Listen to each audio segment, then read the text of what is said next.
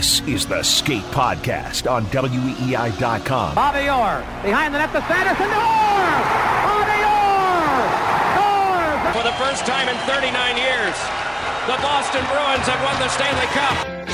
Talking Bruins and NHL. Sure, old time hockey, like Eddie Shore. Yeah. With writer and producer Brian DeFelice. Brian DeFelice is an emerging talent. Bridgette Proulx. Yeah, he's a little bit on the hot seat. Burn him! And WEEI.com Bruins writer Scott McLaughlin. Oh, hey, Scott. Lace him up for some B's talk right now. I'm a damn dog! It's the Skate Pod on WEEI. Welcome into episode 106 of the Skate Podcast. I'm Brian DeFelice, joined by Bridgette Proulx, and for the first time in about a month, Scott McLaughlin is back from long-term injured reserve. Scott, how are you? Back from back from Europe? I'm good. I made it. I survived. Back in the United States. Uh, got got my Premier League uh, soccer fix out of the way. Satisfied that craving. Now it's time for hockey. And by the way, now he has to answer my text messages because um, he was MIA from this group chat during during his trip. I annoyed the crap out of Scott. I was like every every other hour is just like, hey Scott, Scott.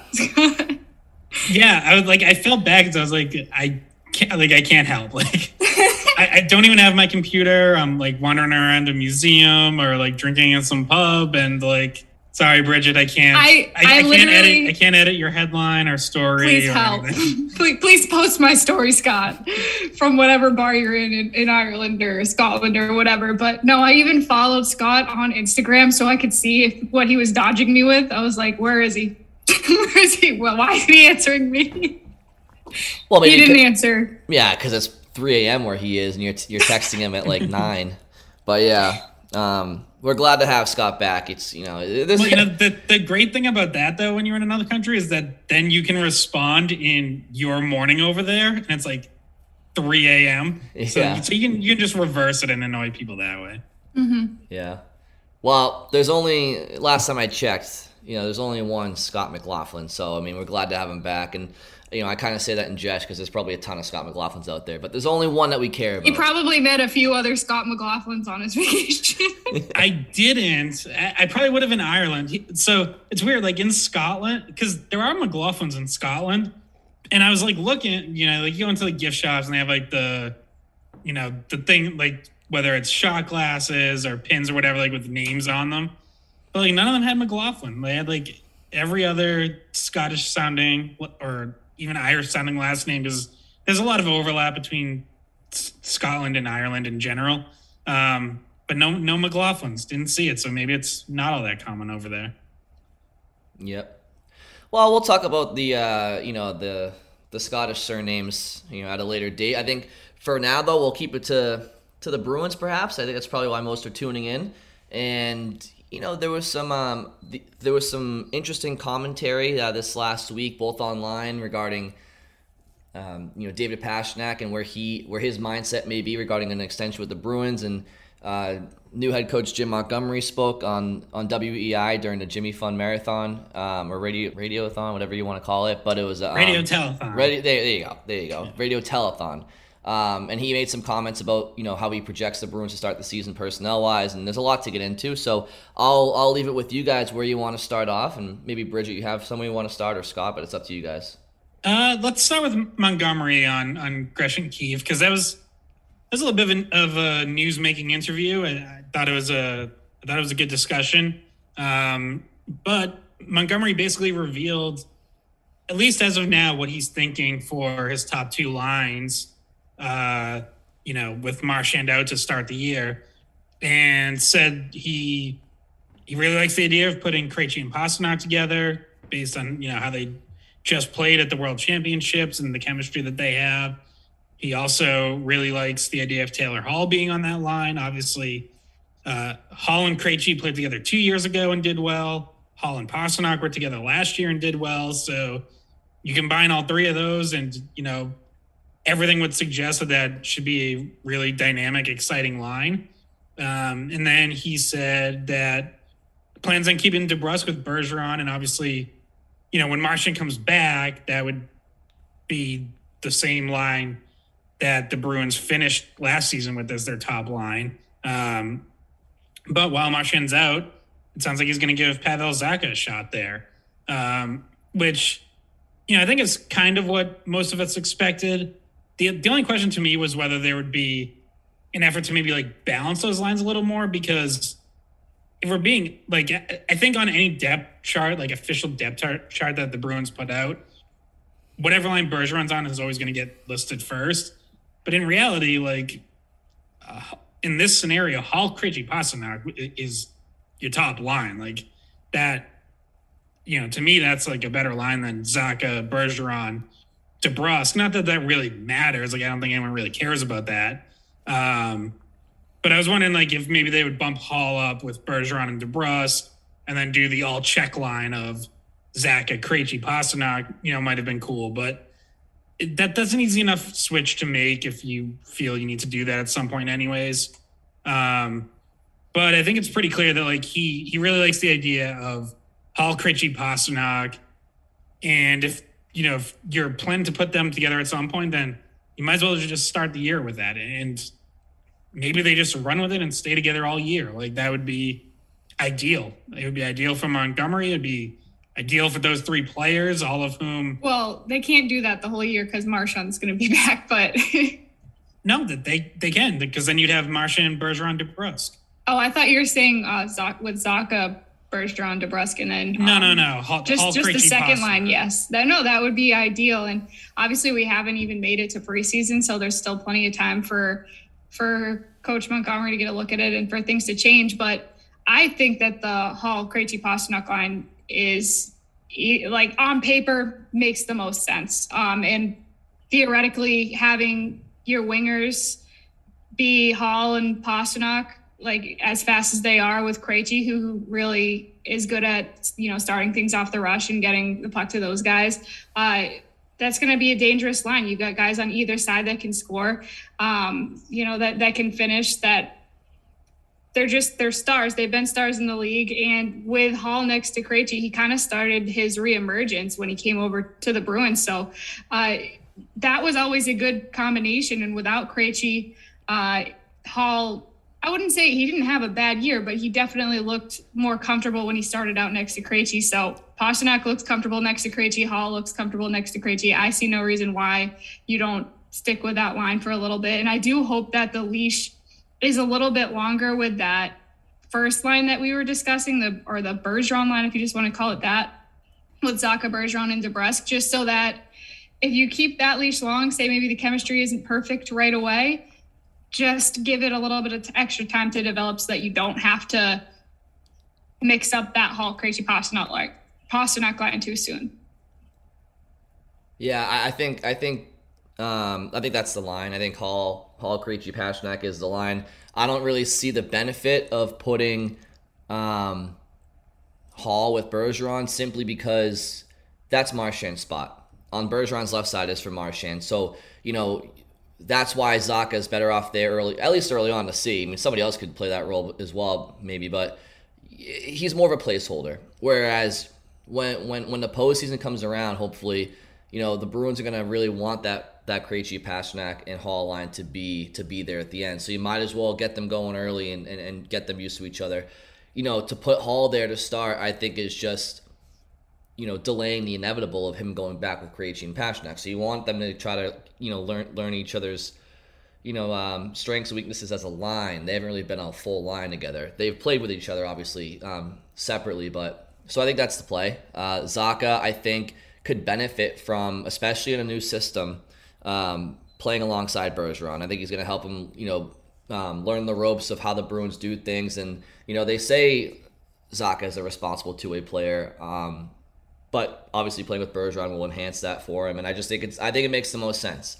Um, I know, I know Montgomery made comments about Lysell, and we'll get into those uh, in this podcast as well. So maybe that's an option too. I, would be surprised if that, if that happened out of camp, but I think Zacha is the, I think he makes the most sense um, right now to, to play with Bergeron and DeBrusk. And we've said it already 20 times so far Hall, Hall Krejci, and Pastrnak. So that's the lines that Montgomery um, is going to start with with the injuries is I think what we've already mentioned on private uh, previous podcasts, that that's what we would have done as well. So it makes the most sense. Yeah, and I think you know, as far as like other options, if it wasn't Zacha getting that shot to move up, like I'll get we'll get to Lysell in a minute, but short of Lysell, like it would be Craig Smith, but then that means moving DeBrusk over to the left. And if your long term plan is to have him as the right wing with Bergeron and Marchand again, then ideally you just put him on the right side, keep him there, just let him be like you want him to just get comfortable there and basically adopt the mindset of you're right wing now. Like that that's your position. That's where you finished last year. That's the plan for you this year. And then you're not flipping them back and forth, which has you know maybe shouldn't cause issues, but has seemingly caused some issues with DeBrusk in the past um, when he's had to move back and forth. So just keep him on the right side. Like that that makes a lot of sense. Um, Bridgette, do you have anything else to add before we get to Lysell? Yeah, actually, I do because um, Brian, you mentioned that you heard um, Montgomery's comments about Zacha and why it would make the most sense to start him next to Bergeron. And he said, um, you know, it's about introducing Zacha to the Bruins way, and what better better way to do that than to put him next to, you know, one of the Bruins' best players and and someone who's such a good two way player like Patrice Bergeron. So Zacha makes sense. It makes sense for the team because then then you don't have to, you know, take away this star-studded second line that we've been talking about. You don't have to move DeBrusk to a different wing. So in those for those two reasons, it makes sense to put Zacha there on the left next to Bergeron. But also makes perfect sense for Pavel Zacha and what the Bruins are trying to do because he's here on a one-year contract. They're trying to figure out what his ceiling could be, what his potential is, and you want to kind of get a look at him when he's showcased next to guys that are you know maybe going to bring out some of his skills that he wasn't able to show as much in New Jersey. So it makes sense for a lot of reasons to start Zacha next to Bergeron, and then just just keep the rest of that line as is and then really you only need to figure out, you know, where to put Zacha after that. But you just slot Marchand back in, and it's kind of just like an easy one for one switch back onto the top line. It makes perfect sense to me um, for just a lot of reasons keeping Zacha there. Hmm. Yep, I agree with that, and you know, showcasing him in a or giving giving him the opportunity to to succeed um, next to somebody like Bergeron in a, in a, in a one year show me show me deal is uh, yeah, that's a good point as well, Bridgette. So hopefully Zacha can can take advantage of that. Um, now, obviously, the reason why Zacha isn't going to have that opportunity is because of the injury uh, early on to Marchand, and you know somebody else that Montgomery spoke of having um, more of an opportunity because of that is Fabian Lysell. So I think now we can kind of jump into that. Um, I maybe one of you guys can maybe have his quotes in front of you. Uh, I don't want to paraphrase too much, so I'll just. I do. I, I have him up here because I was tweeting it um, when he was talking. So so yeah, actually, I, I think that he was talking about Lysell before he was talking about Zacha, just in terms of the way that Gresh and Keefe asked the questions. Um, but basically everybody's kind of been interested in what's going to happen with Fabian Lysell, uh, just because people want to see him, uh, you know, get a chance in the NHL for, you know, even if it's not an extended period of time. So he was asked by our, our show, Gresh and Keefe, and um, one of the things he said was, um, if he has a great camp, uh, then you know he well he said this about Marchand too. He said that's the great thing about the injury to Marshy is it opens a door and he, he, meaning Fabian Lysell, has to knock through that door when the opportunity comes, earn your way to the NHL. Um, and let me find the other the other quote as well. He said, if Marshy, oh gosh, I told you guys my computer's being weird. he said, if Marsh, if Marshy's here, he probably doesn't get the opportunity. And if he's going to play in the NHL, he needs to be in the top six and get an opportunity to play with one of our elite centers, meaning Patrice Bergeron, and they, they basically are, are Montgomery's kind of saying like if we bring him in to play, it would have to be in the top six, and where else would they put him besides Marchand spot, basically? Well, I mean, he, he would be on the right, so like this is a scenario where I think DeBrusk would have to get bumped back over to yeah. the left because they're not going to put Lysell on his off wing. Um, but yeah, I mean the the common ability playing in the top six makes sense though. Like I, I Lysell's game all around game right now just isn't in a place where you're going to put him on the third or fourth line and like ask him to play a more defensive role. Like it just wouldn't make wouldn't make any sense. That wouldn't be good for the Bruins. It wouldn't be good for his development. Like if you're at, at that point, you would just put him on the top line in Providence and let him develop there. Like, which may very well be what happens no matter what. Like I personally, like I, I think it's too much to expect Lysell to really force his way into the NHL lineup for for opening night. I I don't think that happens. Obviously, it'd be you know a really pleasant surprise if he does. Um, but you know he he just had he had a good World Juniors for Sweden. Uh, certainly, I think you know. So I missed the start tournament obviously while I was gone, but I had a couple of his games recorded, including the U.S. game, and he definitely looked like Sweden's most dangerous offensive forward. Um, you can tell there's still things like he's gonna have to work on though. Like a lot of his the way he rushes and like takes defenders on one on one and can kind of get away with that against kid kids his own age or get away with that in the WHL. You're like, okay, how's that gonna go? You know, the first couple times he, that an NHL defenseman knocks him on his ass when he tries that. Um, you know, th- there'll be adjustments for him to make, obviously. So, you know, and then, and then like other stuff, just like, uh, like so he, he has, he creates a lot of chances, but you don't see like, or at least I did in like the games I watched, like a ton of cycle work, or you know, it's a lot off the rush, and we know that NHL defenses try to force you more into a cycle game, so that's another thing. Like you know, I think we're gonna have to see how he does, and that he's gonna have to work on, and whether that you know whether he's good enough in those areas that he can work on in, in the NHL and, and, break through and get a chance right away, or you know he has to go down to Providence for that. It's there. There's there's no rush. There shouldn't be. I think the Bruins don't necessarily need him, you know, to be the one to fill in with Marchandel. Like, I think they do have enough other forwards that you can cobble together a, solid enough forward lineup. So you're not putting those expectations on him. You you don't need it from him. It's more just like a bonus. Like, you know, like Montgomery said, if, if he has a great camp and he forces our hand, then sure, like we'll give him we'll give him that opportunity. But they're not they're not banking on it, which which is a good approach to take because you just don't want to put, you know, th- that kind of like heavy ask on on a 19 year old kid. It almost feels to me like the just how many times Montgomery um, kept saying the word opportunity, opportunity, opportunity is kind of just like I, they're phrasing it this way and, and they're you know picture picture framing it this way because they want Lysell to go in thinking like you know I got to really work my ass up because I might actually have a chance and just kind of get a little bit more out of him, see if that can create, um, you know, a driving factor for him to really um, step his game up and then maybe also create a little bit of competition over that spot um, just to try to bring the level of competition up a little bit from other players. Maybe Zacha would be one of them. So, you know, during last season, I was keeping a lot of close tabs on Lysell and uh, over in uh, in Vancouver, and he seemed to be the guy. He everything ran through him in Vancouver, and he you know he he excelled in that op- in that opportunity. Um, watching him in World Juniors, I I thought he had a good World Juniors.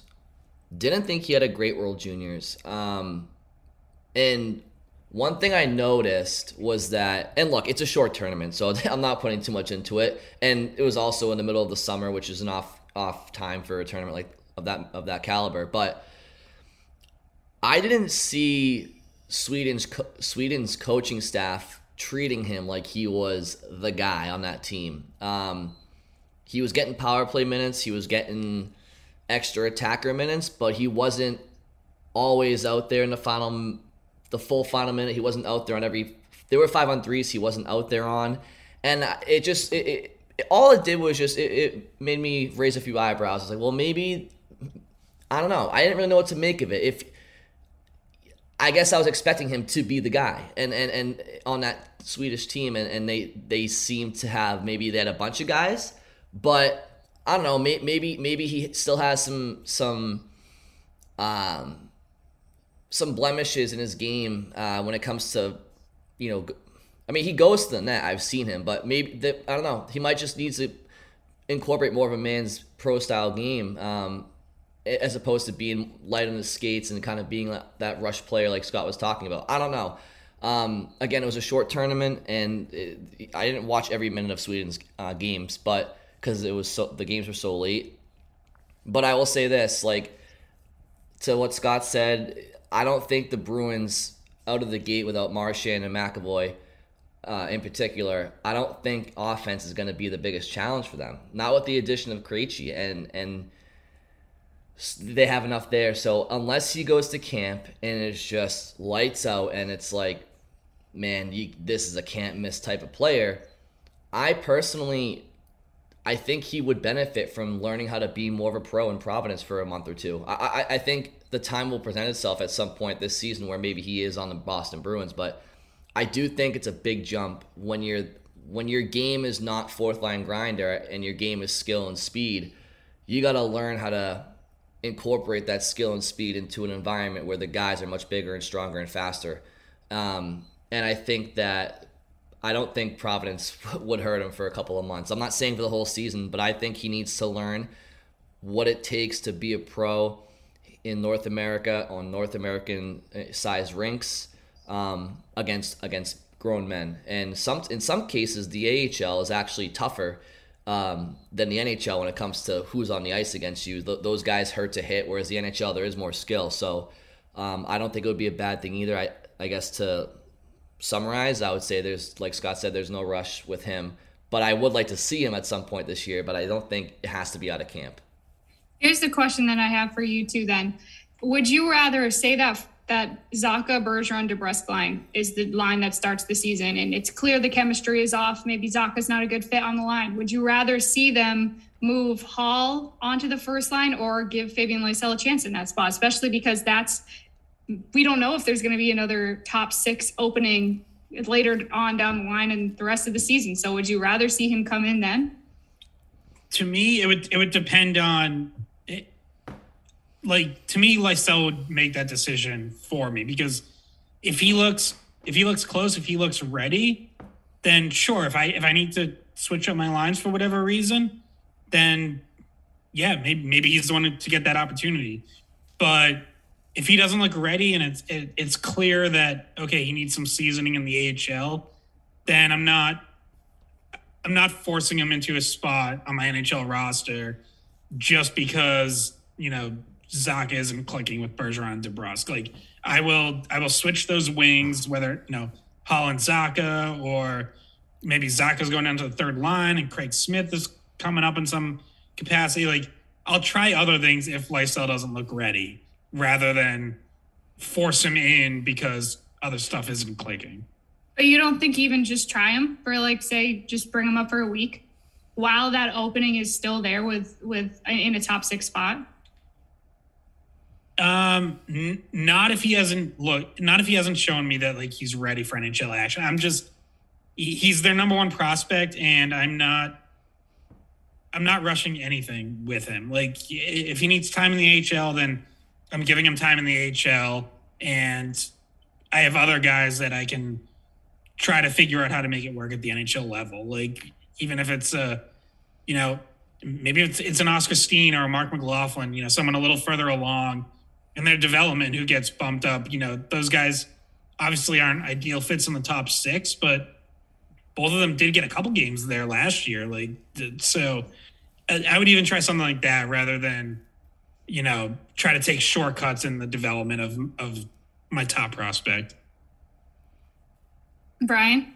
Yeah, I mean, I would, I, I pretty much agree with everything Scott said. I mean, I think, especially when you consider that that the Bergeron line really is your second line. Uh, you know, can can Craig Smith and DeBrusk and Bergeron be a, be a serviceable second line? Yes, they can. Now, obviously, like you know, yeah, uh, you'd have to switch them. Another thing too that's important. But look, if and I feel like this is probably the fifteenth time I've said so far, like Scott said. But like Scott said, if Scott, if if uh, if Fabian Lysell think of how often you didn't have to say that when I, I wasn't on here. I've, I, I, I, trust me, I was biting my tongue not to say it when you were in Europe. It was like, Bridge is like, what the hell are you talking about? Like Scott said, he's not even here. um, what was I saying? What was I saying? Oh yeah. you would mostly Yeah. agree with Scott. Yeah, so like Scott said, uh, if if Fabian Lysell like is is just ju- is he makes it impossible to not put him on the opening night roster or or give him that opportunity early on, then then then he does that.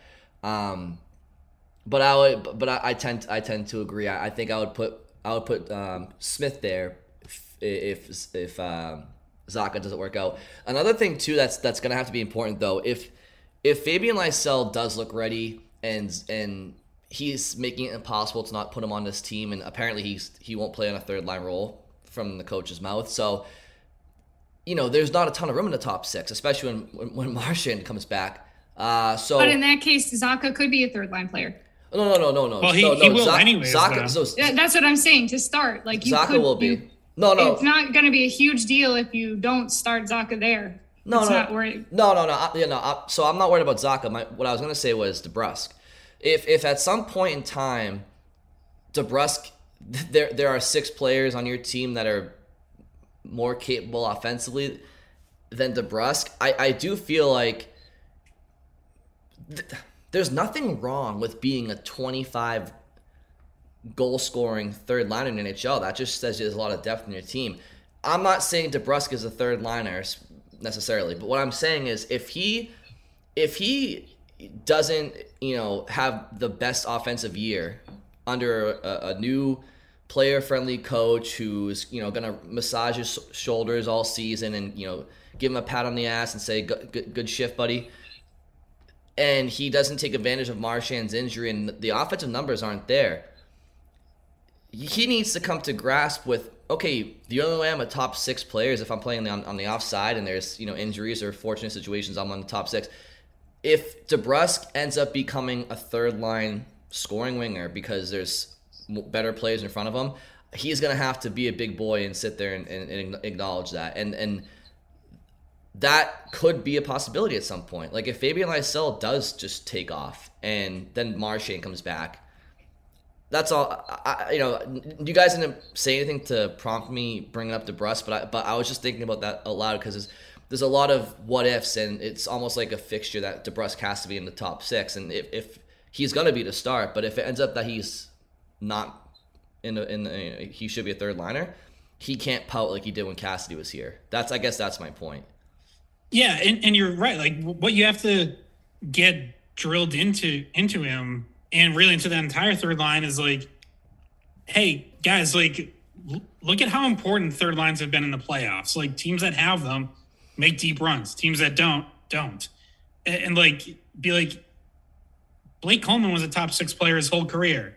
He was a third liner in Tampa and was a huge reason that they won back to back cups. Uh, you know, like if you have a third line of DeBrusk, Coyle, Smith, both of those wings have scored 20 plus goals on multiple occasions in, the NHL. That should really be that should be a really good third line. But you have to like convince them of, you know, embracing that mindset of like we're gonna go and be one of the best third lines in the NHL and be a real difference maker on this team instead of like you said DeBrusk goes down and gets pouty because he's not in the top six.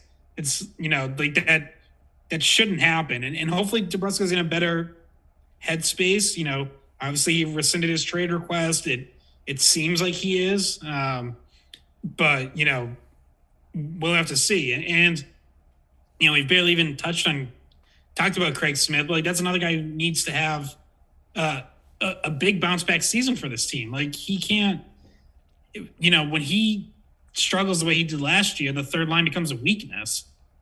When he's on his game, like he was, you know, two years ago, he played a lot in the t- on the second line too. But he's a real asset, and he's a difference maker, and he's been that most of his career. So you know, they need him uh, to get back to doing that. So um, yeah, like on paper, the Bruins should have a pretty good third line this year, whether it's DeBrusk going down at some point, or even a Zacha Coyle Smith line like that. That should be a good third line. Um, but you need those guys to actually step up and do it and and make sure it does become that. Yeah, and they have the Bruins have actually quite a decent amount of forward depth, and that's another thing Montgomery was talking about. That it makes it easier for him to, you know, if need be, make those moves, and and he has a roster that can be flexible. Um, you know, knowing that you could move Hall up with Bergeron, or put you know put Hall with Krejci, or put um, Zacha at center or wing or, or on the third line or on the first line. He has a lot of flexibility where the options like there there are options for him if the original plan, which we talked about, uh, doesn't doesn't work out uh, right away as expected. So there is a lot of flexibility there.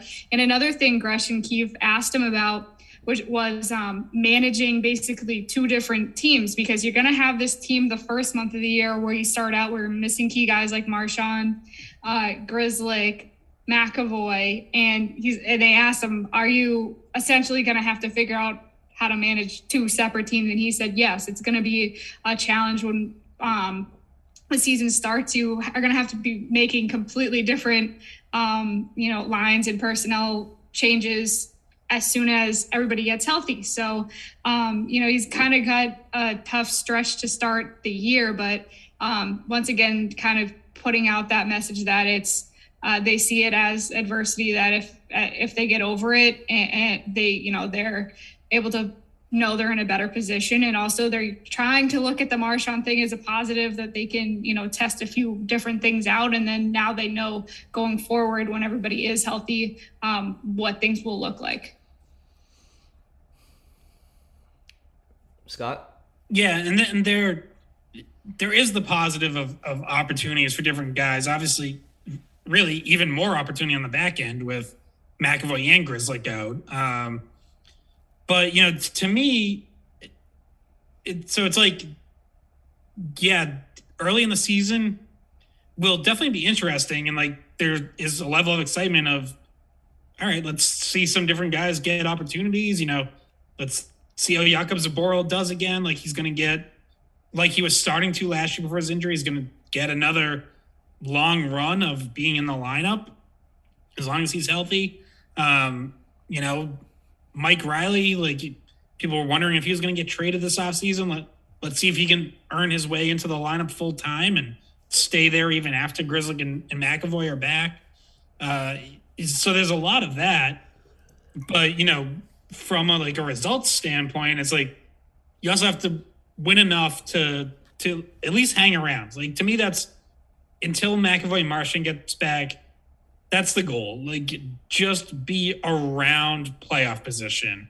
You know, even if you're technically out of the top eight, but you're only a couple points out, like you just don't want to fall too far back where now you get those guys back and yes, you should easily be one of the top eight teams in the Eastern Conference, but you don't want to be playing too much catch up. Like you don't want to have to, you know, really have ground you need to close. So even though it is going to be whatever, you know, four full months with all those guys, like you still have a, you still have an older team, so you don't want to have to really be playing a ton of catch up in the second half of the season. So just tread water, just you know, be somewhere around eighth. And if you're anywhere higher than that, then great. Like if if Marchand and McAvoy come back and they're second place in the division and you know third in the Eastern Conference, like that's then we're probably gonna start talking about them like as a real contender if they're in that good of a that good of shape.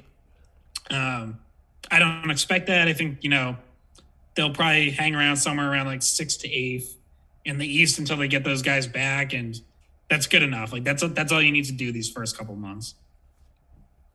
Hmm. And you know, I've said before, the the first the first you know month or two of the season, every NHL team is implementing new players, new systems, new coaches. They got the summer legs. It's it's not it's not the sharpest product out there. So you know even the best of teams, um, you know that there's opportunity for people to lose some games they they probably wouldn't lose later in the year against some teams they wouldn't lose to. So it's not like everybody's going to be going full steam ahead and the Bruins are just you know stuck behind. Like everybody's kind of getting their feet going early on. So uh, you know I, I don't think I don't think the Atlantic Division is going to have you know six teams that are just like 750 or better by the time Marchand and McAvoy get back. It's it's it, the Bruins should be able to. What's the phrase? Tread water. We all love to use. So um, now I, I do want to say, did, did you guys pick up on? So Montgomery said that he expects Grizzly to not miss as much time as uh, as as Marchand and McAvoy, but in the same breath, he said something like they were only expected to miss the first month, and I don't know if that was him just spitballing. Did you guys catch that quote, or am I just pulling stuff Yeah. out of my ass? Yeah, I, I did catch that. Uh, he was looking at like Grizzlies health optimistically, and yeah, originally I believe McAvoy and Marchand were both supposed to miss about a month. Um, and Well, McAvoy their, at one point. their point. original timetable is two months because it was they both had six months recovery, which would be like the first two months of the regular season. Well, I know that McAvoy, right when him and Grizzly got their shoulder surgeries, they he put a picture up on his Instagram story of him and Grizzly with their slings on his couch, and it said "See you in November." So the they were at that point in time, I think, told November was the month that both of them would be coming back. Now, maybe Yeah. McAvoy's late November and Grizzly's early November. That's kind of what it sounds like.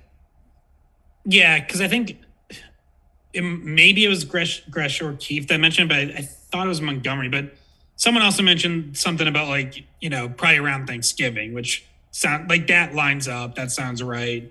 Like you said, like if it's more late November, um, yeah, like get have those guys be close to returning around Thanksgiving time, and and yeah, Gri- Grizzly should be shorter. Grizzly should be, you know, his timeline all along was missing about the first month, so he should be back by by early November. Yeah, and the Bruins' first game of the year is October twelfth. So, you know, if if the if if McAvoy and Marchand come back around Thanksgiving or a little bit afterwards, I mean, you're only talking like 35, 40 calendar days. How many games you playing in that stretch? 15, 17? It's not it's not it's really not that crazy of a time that they're missing. It's Probably really- only eight if they get like a full week off twice a month like they did last year. Yeah. I know. So lu- luckily they don't have that schedule this season. no. They actually they actually play games pretty regularly once the season starts this year. Yeah.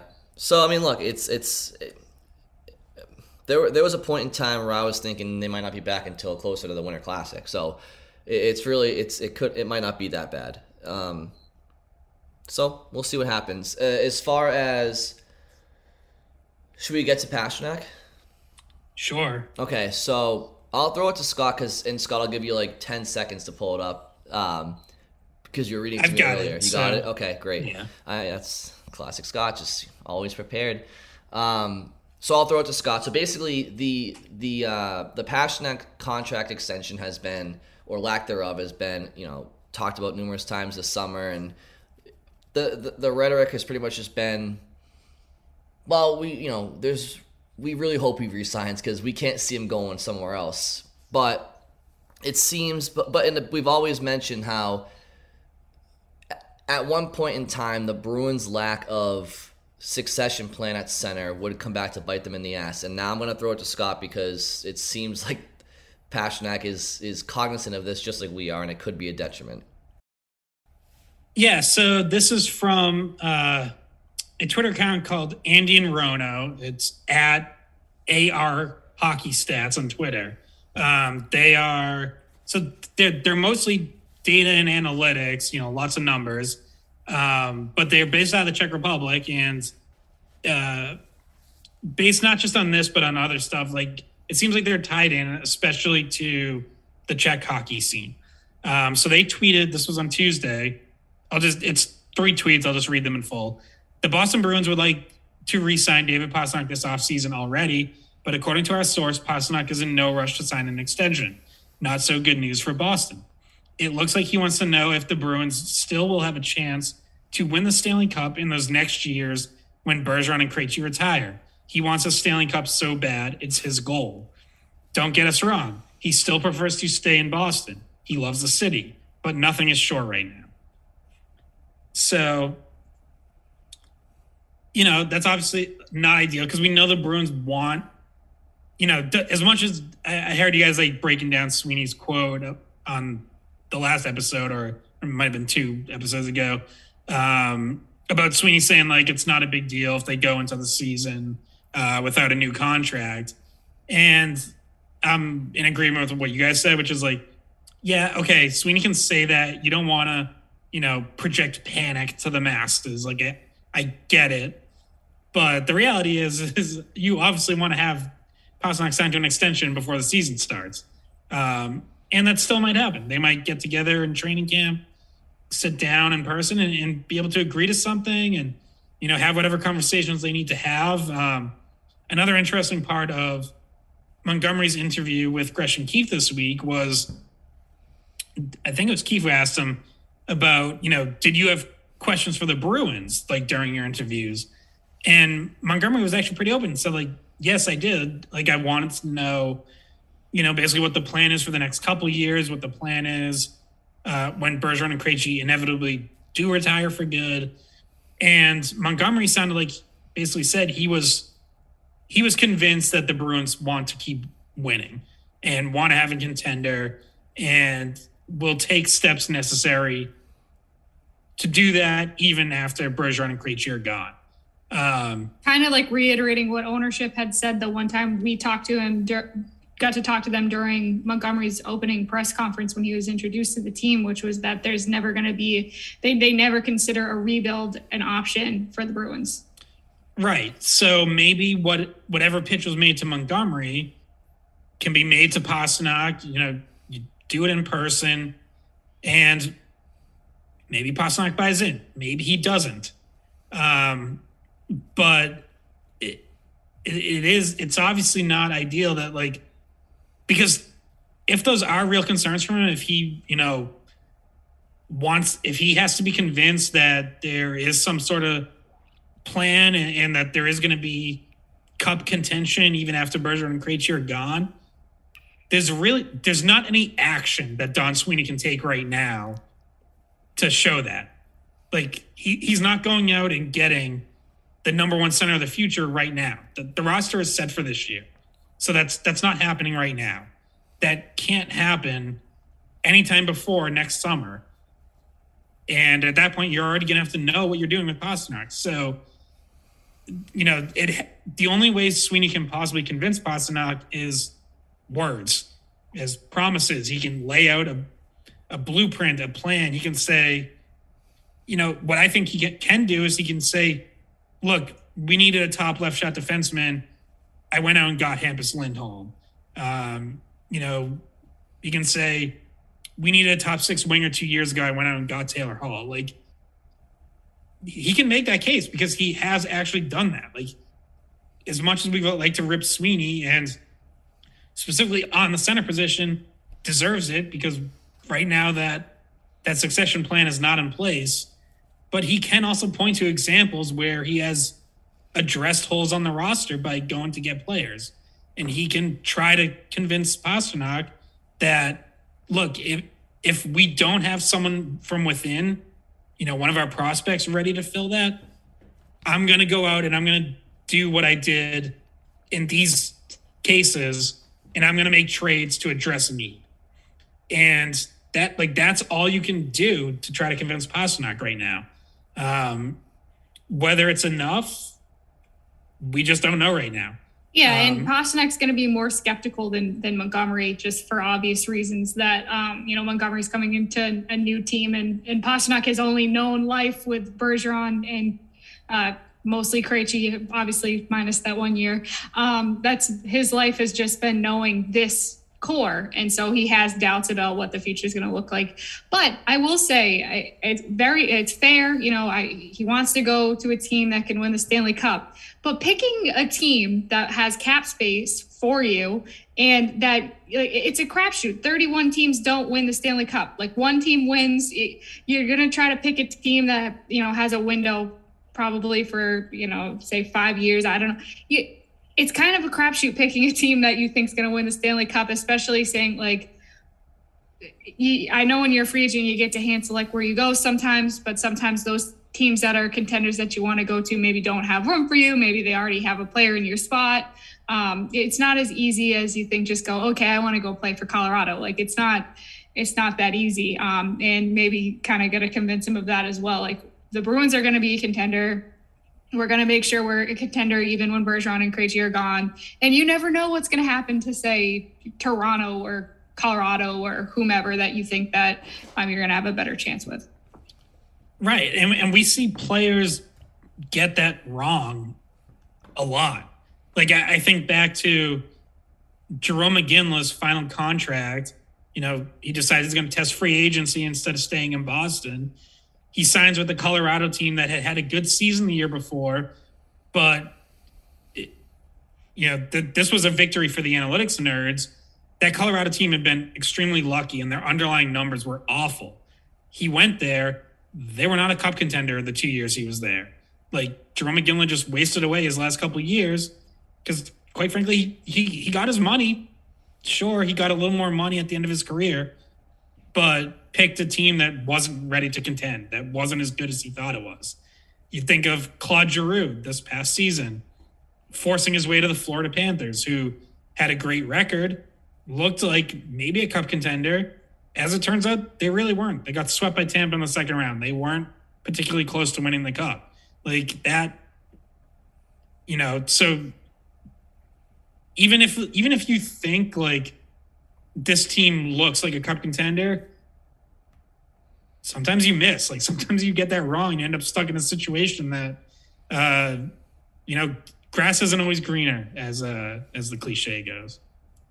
Yeah, I mean, great points by you guys. I mean, the first one starting with Bridgette, like, it's so true what you said about um, what what are you gonna go in in free agency? Nonetheless, you're gonna you're gonna go to a cup contending team that has the cap space for you. If if if they had the cap space you know, they wouldn't be a cup contending team, chances are. Um, it's one thing if it was a hockey trade, but if you're talking about testing free agency, there's no.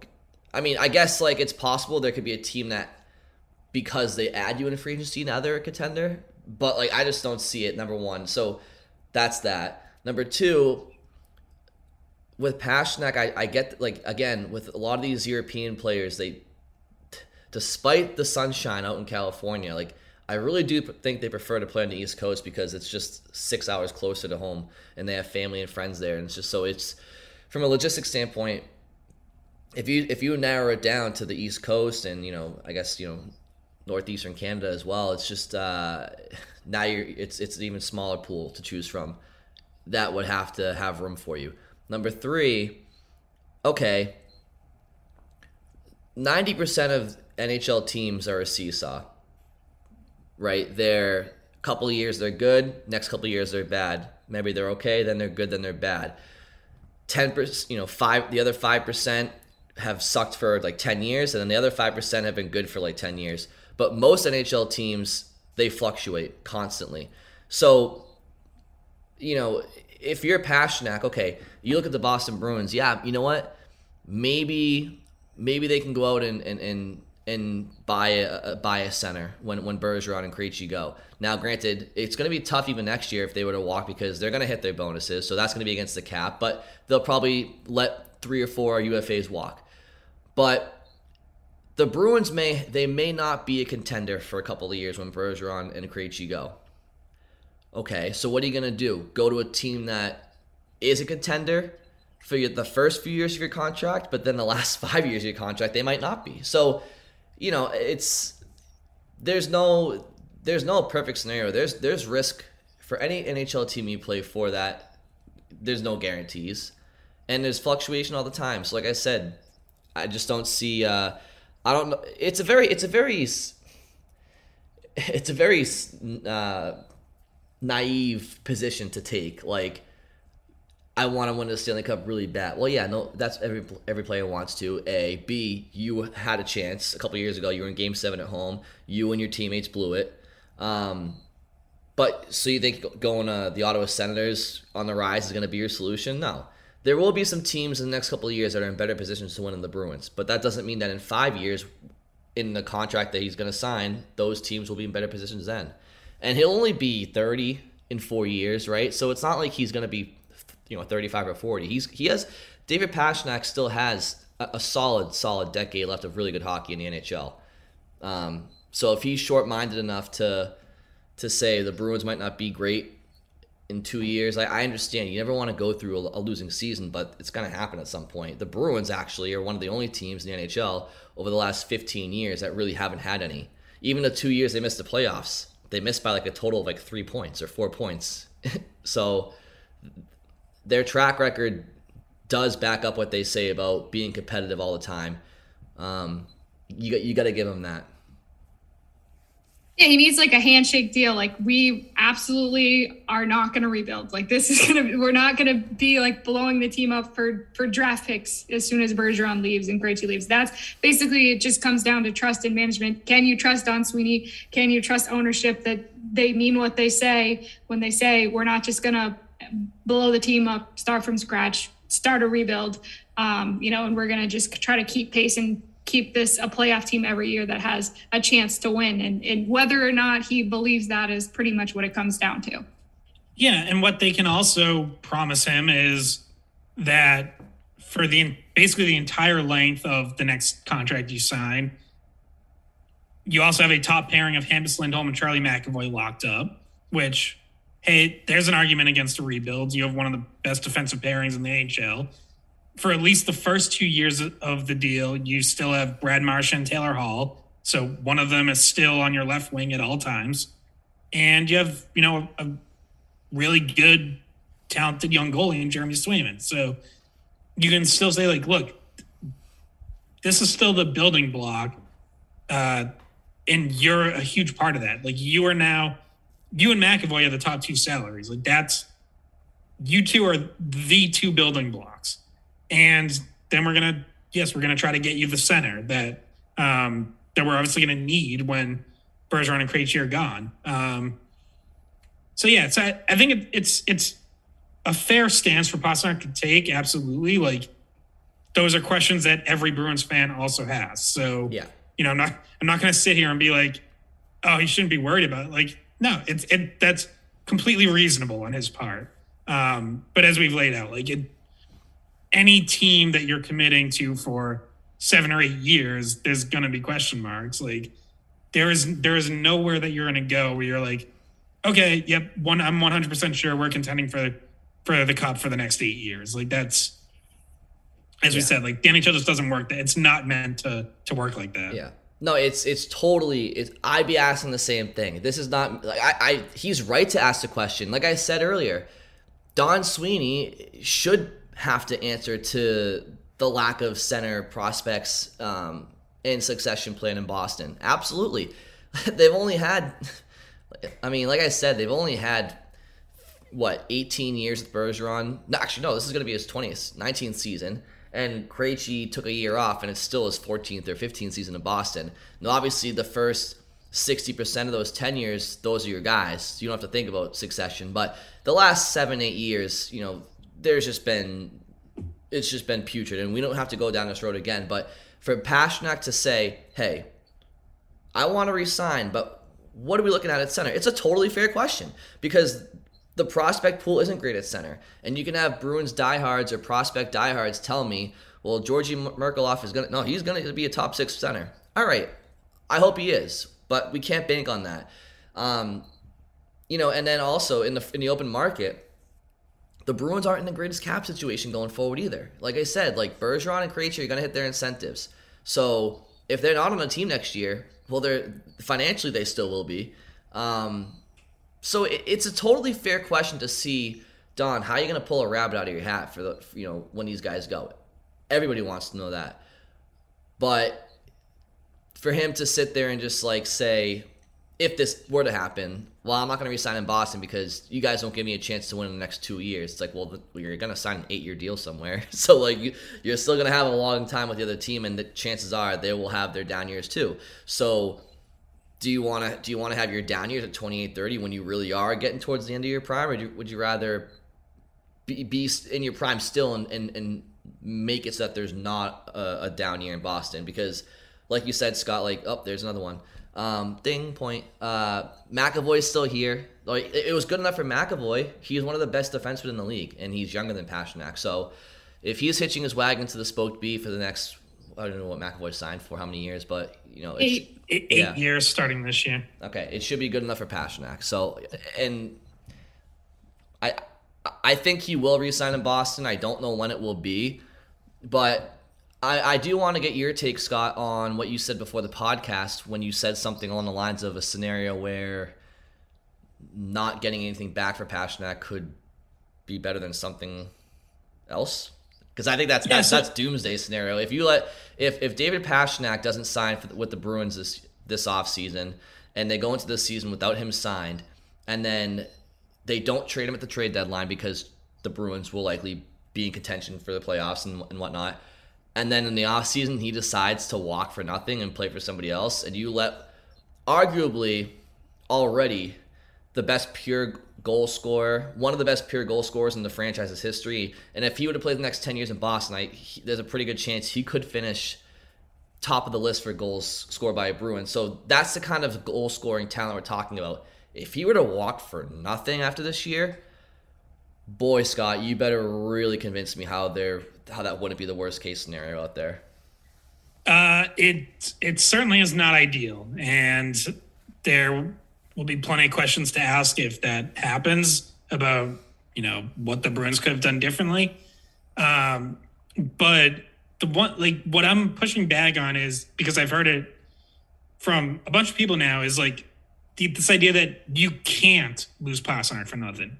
That like you absolutely cannot let it happen. Like if he's if he's dragging his feet and you know uh, maybe indicates like you know he's not going to sign something before free agency that you have to trade him at some point and there's no other choice like that i don't buy because you are in win now mode Yeah, that's absolutely And- not true. It's Yeah. just there is no situation. Sorry to cut you off. There is no situation this season where the Bruins trade Pastrnak midseason. well There's- there is the, the the scenario where you trade Pastrnak mid-season is If they suck, th- things go south and you don't look like a contender I just in feel which- like that's not a, that that is very unlikely. Um, I think it, I think it's unlikely. I I don't think it's impossible at all because, like, you do have an older team, and, and like it's possible that Krejci comes back and he's not the same player. Um, I I don't see that happening. But eh, what I would say is, if the season isn't going well and they don't look like a contender, and they still hang on to Pastrnak and then lose him for nothing, then they will de- Sweeney will deserve to be criticized absolutely. But if they're playing well and they look like they have a chance to win the cup, then you are absolutely not trading Pastrnak. Like he just becomes essentially your own rental. Like you just hold on to him and you try to win it all this year, and you hope that. I don't know, you know, you have an exciting spring and maybe he changes his mind and you're able to figure something out before he hits free agency. But yeah, that that scenario would risk losing him for nothing. Um, but that's a chance. If you have a chance to win this year, you have to take that chance. Like you just have to swallow that pill. It's to me at this point, like the ball's in Pastrnak's court. I don't think there's going to be. I I don't think there's going to be any question about like did the Bruins make him a fair offer. I think they either already have, like it's already on the table, or they will when they sit down in training camp. And and I think we all know like what a fair offer like it's gonna be eight years, probably nine million plus a year. Like that's to me that's a fair offer, and I think the Bruins will put that out there. Um but if Pastrnak doesn't take that or wants to wait things out, then to me, you go into you don't trade him now. Like I don't think you're gonna find a good enough trade now, anyways. Um, you go into the season, you play things out, and you see where you're at at the trade deadline. And if you're in contention, then you hold on to him, and then you just see where things are at the end of the year. And if you lose him for nothing, it sucks. But at least you tried to make one last real run at it with Bergeron and Krejci. So let me let me let me play devil's advocate for a second.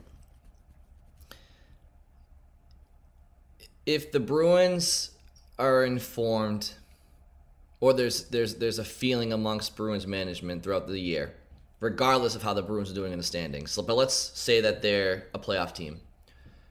If they are catching wind that Pastrnak is leaning towards not resigning in Boston, and you keep him, for a playoff run that will probably end in the second round for whatever. I mean, hopefully later. And he walks for nothing, like he pretty much hinted he was going to do. Um, I'm sorry, that's that's that's brutal. And and But why and why are we why are we assuming they're losing in the second round? They better because win- I- Scott. They bet because they've had one cup win in the last 50 years. So if they if they unless they win the cup, then But they made it to three finals. Yeah. Look, I, I'll say, but here's here, here's here's the question I was going to ask though. If if you're trading him at the trade deadline, I mean, there you, it's not the Bruins would probably you know they would get worse, but I would imagine you're going to get a massive haul for him. You could probably get something in return and with futures, but also players that could help you in the in for that postseason run. But I'm only saying if if if they're if if they don't hear that he's that he wants to leave Boston, and then I'm not saying to do it. Okay, like I, I'm with you, but it, I'm only saying if they're being told, yeah, David, it's not looking good. He's probably gonna want to go somewhere else in the offseason, and you keep him, like, I'm sorry, you you better win a Stanley Cup. You better win a Stanley Cup. Um, that is that I- that would be bad because now because Yes, now you I- have to start I don't over. Agree. and- I, I, I think you you better have a chance to win the, the cup. You better look like a team that can really make a run at it. Things happen in the playoffs. Like you might be a team that looks good enough. Like two years ago, we thought going into the playoffs that the Bruins looked like a team that had a real chance to make a run at it. They ended up losing the second round to the Islanders. Like I, I am fully on board. Like if this scenario happens that you're talking about, where you know indications are Pastrnak's going to go to free agency. If you're a, like a kind of a middling team, or you're, you know, you have some good. If you're like last year, you have some good stretches, but for the most part, you kind of look like you're, you're just there, like you're not really a true contender. Then fine, then then trade him. Then say this is what we have to do. Um, but if if you look like you're a team that can can go for it and it's not oh well we have no chance of catching tampa carolina whoever you know th- there's clearly teams better than us and and we're fighting an uphill battle. That's one thing. But if you're looking at it saying like whatever the standings are because we know the bruins will probably have ground to make up based on early season injuries but if you look like you're a team on on the level of those other top teams, no way in hell am I trading Pasak midseason because there is no trade where you there's no move where you trade him and you stay the same or get better. Like you're getting worse, and if you do that, then you're throwing away the potential last run of Bergeron. Um, yeah, I, I do. In my mind, there's like a five percent chance they trade him this season because that's just not the philosophy going into the year, and that's not fair to Bergeron. That's not fair to Krejci. That's not. It's not fair to anyone that's buying into the team um, to just be like, okay, well, if we're a wild card team, like maybe go, no, like you're not. You're not trading him. I, I I just I don't see it happening. So if you, you either sign him, in my mind, you either sign him during the season or hopefully before the season, or he walks. Like there's there's no in my mind situation based on their philosophy of win now and what they've promised to you know their veteran players that he gets traded in the middle of what could be a, a run for them, which is supposed to be their last run. So, how fair would it be to the fan base, to the consumers, to the to those who spend the money to line the pockets of their franchise, of the league they play for? If Pastrnak lets them know, or his agent, or they catch wind that he's gonna walk after this year, you let him you let him walk for nothing. Okay. Yep, your team in 2022, 2023 has a much better chance to accomplish the ultimate goal. I get that. That's great. But then from 2023 on, not only do you have to replace Patrice Bergeron and David Krejci eventually, which would probably be after that year, you have no you have, no more draft collateral than any other team in the league.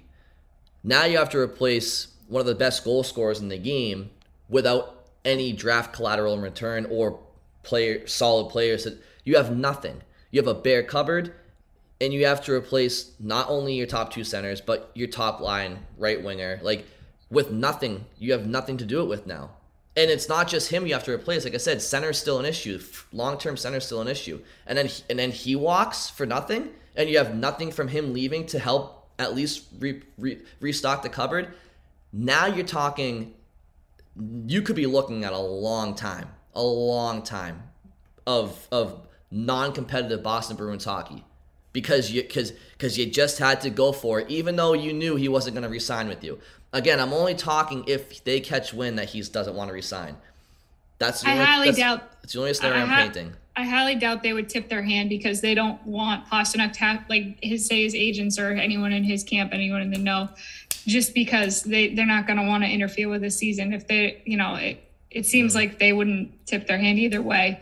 Um, because obviously Pastrnak's worst case scenario for his season is that he ends up not playing with the guys he signed up to play for. So And and by the way, Brad Marchand would also, you know, be calling it a career in the next couple, you know, handful of years, likely too. So, it uh, that's why I'm saying like I understand if you let if if you keep them, like I get it, their chances would be. And by the way, I don't want David Pastrnak to be traded. I want him to resign yesterday. I want him. I want to watch him in the Bruins jersey for the next you know 10, 15 years. I, he's one of my favorite players in the league and one of the best personalities I- I've seen in a long time in the sport.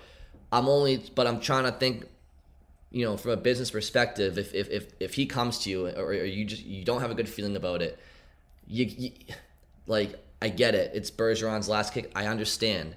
But what would the next decade look like if you don't get anything in return for that type of player? It, it just it, it would be unforgivable from a from a long term perspective. And that like it, if they win a, if they keep him and they win a cup and then he walks, I'll have it to, I'll- happened with it happened this offseason with Johnny Gaudreau. Yeah, but I mean, but I'll yeah, it did. But I don't know. I it just uh I don't know. I he's By the way, he's too good of a player. I, I don't know if Calgary's a, a cup contender, but Calgary found a way to stay competitive, and part of that is that that nine nine and a half million you were going to give Pastrnak, you now have that to spend elsewhere. The same way that the Flames had to turn around and, and go get Nazem Kadri, who is not as good as Johnny Gaudreau, but is someone who helps them remain competitive. Um, you know, yeah, it's it's it would suck to lose Pastrnak for nothing. Obviously, like it's it's not ideal, but you you would have more cap space next year and more cap space going forward because you have a lot of contracts coming off the book. And while it's not ideal to try to build a core through free agency, uh, it's also not like you can't build an entire team that way, but it's not impossible to go get, you know, cornerstone players in free agency. We saw the Bruins do that 15 years ago when they signed Marc Savard and Zdeno Chara in one offseason, and it completely turned the franchise around. Um, you know, it's not saying like that's going to happen next summer or whatever, but there's there are way there there are ways to build a team, and if you have money, you can you can figure some stuff out. Like it's I don't think that losing Pastrnak for nothing necessarily dooms them to, you know, a five plus year rebuild. Like I, I think there are still ways to to get back quicker than that. I, I I think look, hand up, I think I'm projecting a little bit and I think I have misdirected anger towards the situation because what I'm really upset about is why he would end up leaving.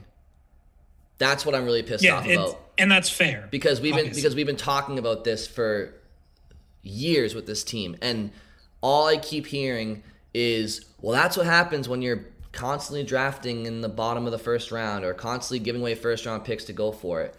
Like yeah, I get that, but at the same time plenty of teams find franchise players outside the first round look no further than the Boston Bruins.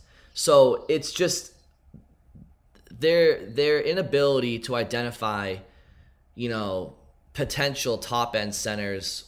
It's just it's driving me crazy. And if you lose one of the best goal scorers the, the city's ever seen because of it, and it's not just Sweeney, it's a combination of him and Shirley, but Sweeney has been here for six, seven years, so it's mo- mainly him. Um, that's where I am. That's why I'm really upset. It's more so why he would leave. It's because so right now you're telling me right now David Pastrnak can potentially leave the Boston Bruins and sign elsewhere in free agency for the exact same reason that Bruins fans have been screaming to the heavens for for the last how many years. It's the biggest glaring weakness in this franchise. They cannot identify centers through the draft since what 2007. I mean, or six, or when when was Krejci drafted? It's just it's it's the fact. It, David Krejci is the last true center, true you know impact center they've drafted and developed. Nobody else, and that's what's driving me crazy. And the excuse train about where the Bruins have always drafted and the cost of being competitive all the time. Yeah, I know. Tampa just won back-to-back cups on the backs of a lot of second, third, and fourth rounders. The Bruins went to a couple cups on the back of a lot of third and second and fourth rounders. So not fourth rounders, but so I just, I just, that's where I'm pissed off about. And um, it's like to, to sit there and rely for almost two full decades on two individuals, including this offseason coming back to save your fucking ass at the center ice position, is so annoying to me. Like, I'm so glad they resigned because it gives us a season. But to rely on that year in and year out just drives me crazy. What would the Bruins have done if they retired this year? What would Sweeney have done if Krejci didn't come back after taking a full year off? What, what if Bergeron said no thanks? What then? Well, then you wouldn't even have the balls to tank or get lower because there's too much pressure in the city and from ownership to, to stay competitive. Rah, rah. Okay. So it's just it's just annoying to me like where why why you would potentially lose Pastrnak. That's where I'm pissed off about. And that's why I'm so adamant. You can't lose him for nothing because the reason he's leaving is because of the lack of drafting and developing a certain position that we've all been talking about. And that's why it's like, it's just driving me crazy. Hopefully, it doesn't get to this because you can imagine the rants I'll be going on if it does. I really hope he signs when he gets back to the States before preseason. And I really hope Don gives him a, a great blueprint about what he's going to do. I we're do. actually we're gonna send Pastrnak's people this this audio and just be like, David, you can save this man. Like, listen, listen to this pain. It, it's just it's it's the Sweeney and the Bruins like they've just always gotten away with it, and like I understand when you have Bergeron and you have Krejci, like you you have the luxury of not having to worry about the center ice position. But once they cross that 30 year mark and they creep into their early 30s and their mid 30s and now it's their late 30s, it's like you are still having the same two centers carry this team that were the same two centers when I was picking my nose in sixth grade.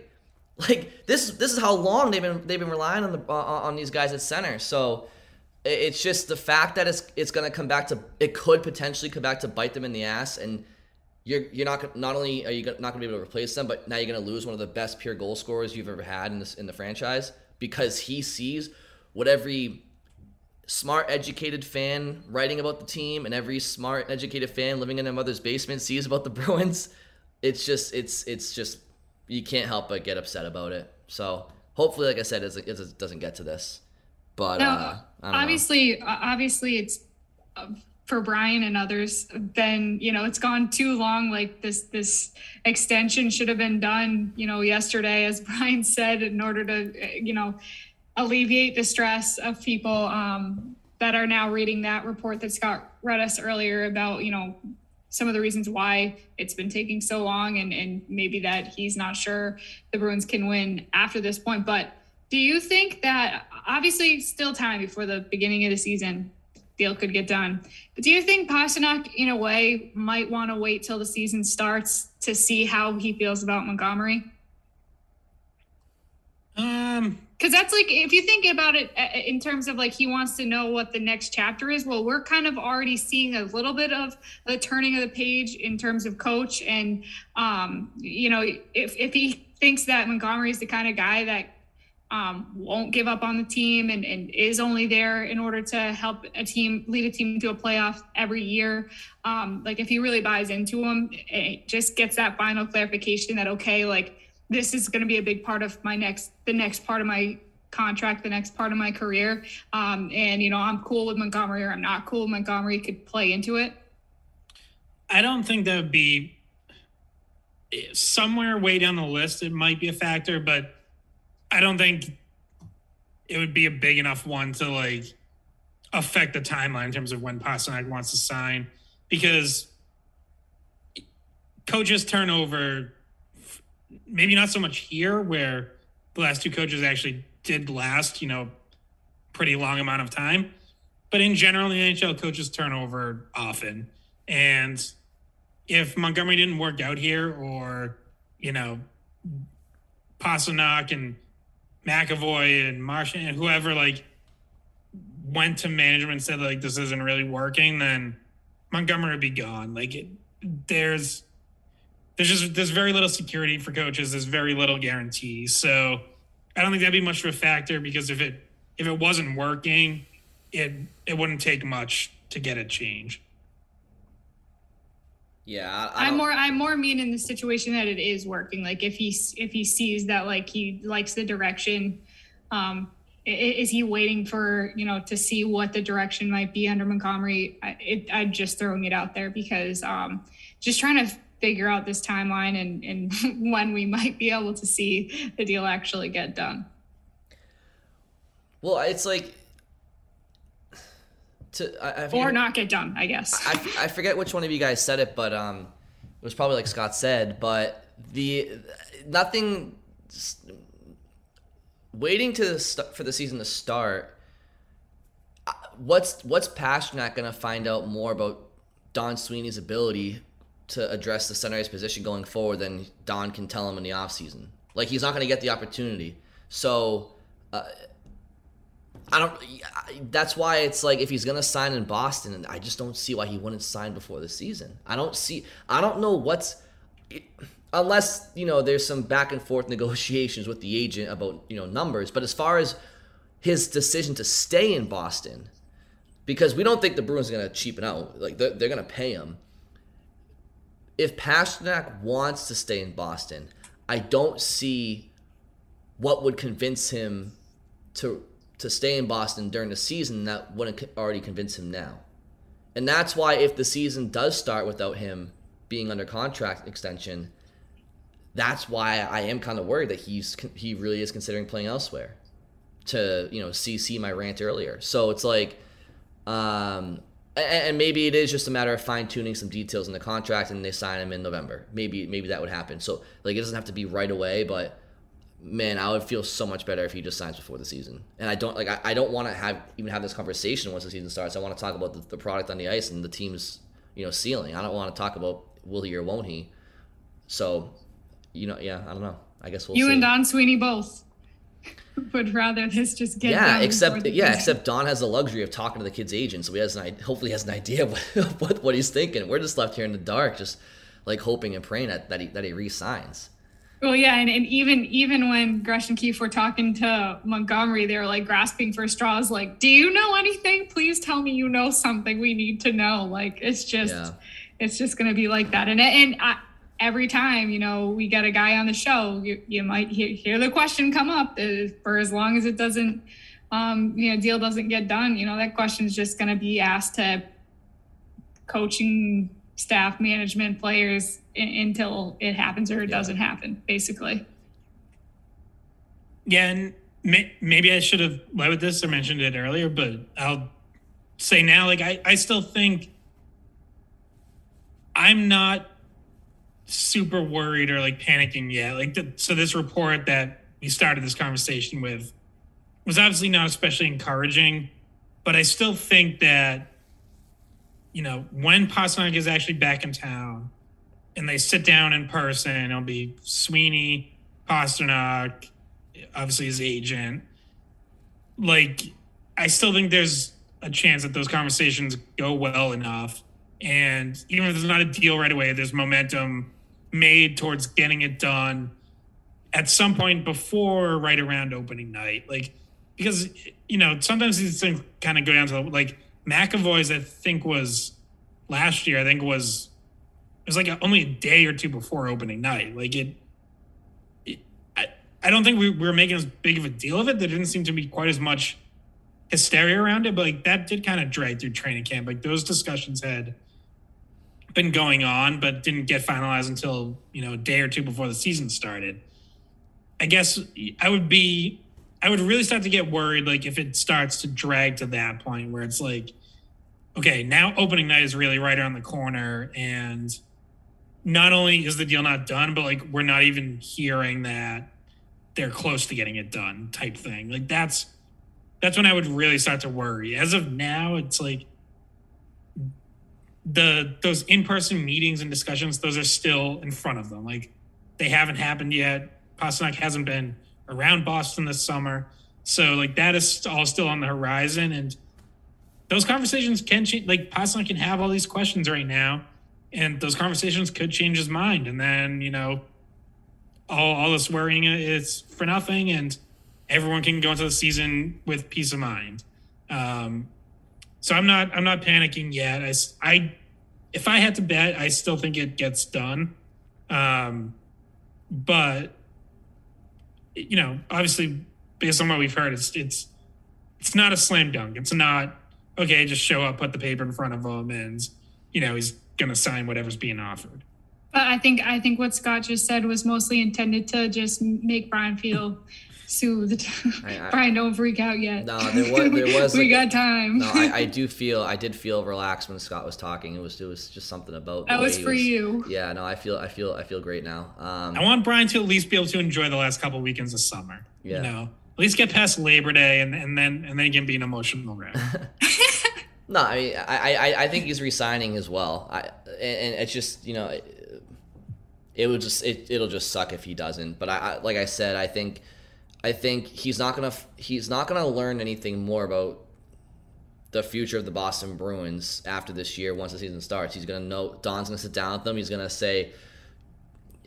The thing is, I don't know how detailed Sweeney can get with his plan because what's he gonna is he gonna tell Pastrnak like, yeah, by the way, these current teammates of yours, we're not gonna resign next year. We're gonna keep that space open. You know, here's a list of some UFA centers over the next couple of years. Like, like we're prepared. I mean, here's some. I don't know. I mean, it's I think he'll be a Bruin. I just I just uh, hate the notion of him going. Love watching him play, so it would suck, and it would set the franchise back like quite a bit. Like I know you said it would open up cap space if he didn't resign because there's not his, his, ticket's not there, but um, it sets him back, no doubt about it. So anyway, was there anything else you guys wanted to hit on?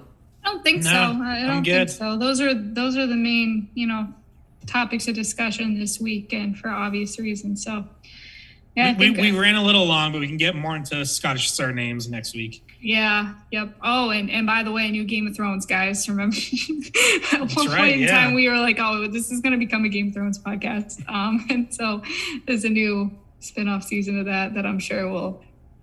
It'll be the pre-podcast conversation, yeah. but yeah, I got to start that. We got to we got to get back in person for those podcasts because that's when we get off the rails. People think we get oh off the rails God, in here. Yeah. They they those go. We should re- we should release what we talk about before these podcasts no. as a separate podcast. No. Are you sure? No, definitely not. All right. I have I have them archived. Don't worry about it. No. All right. Well, thank you for listening, um, and we will talk to you guys soon.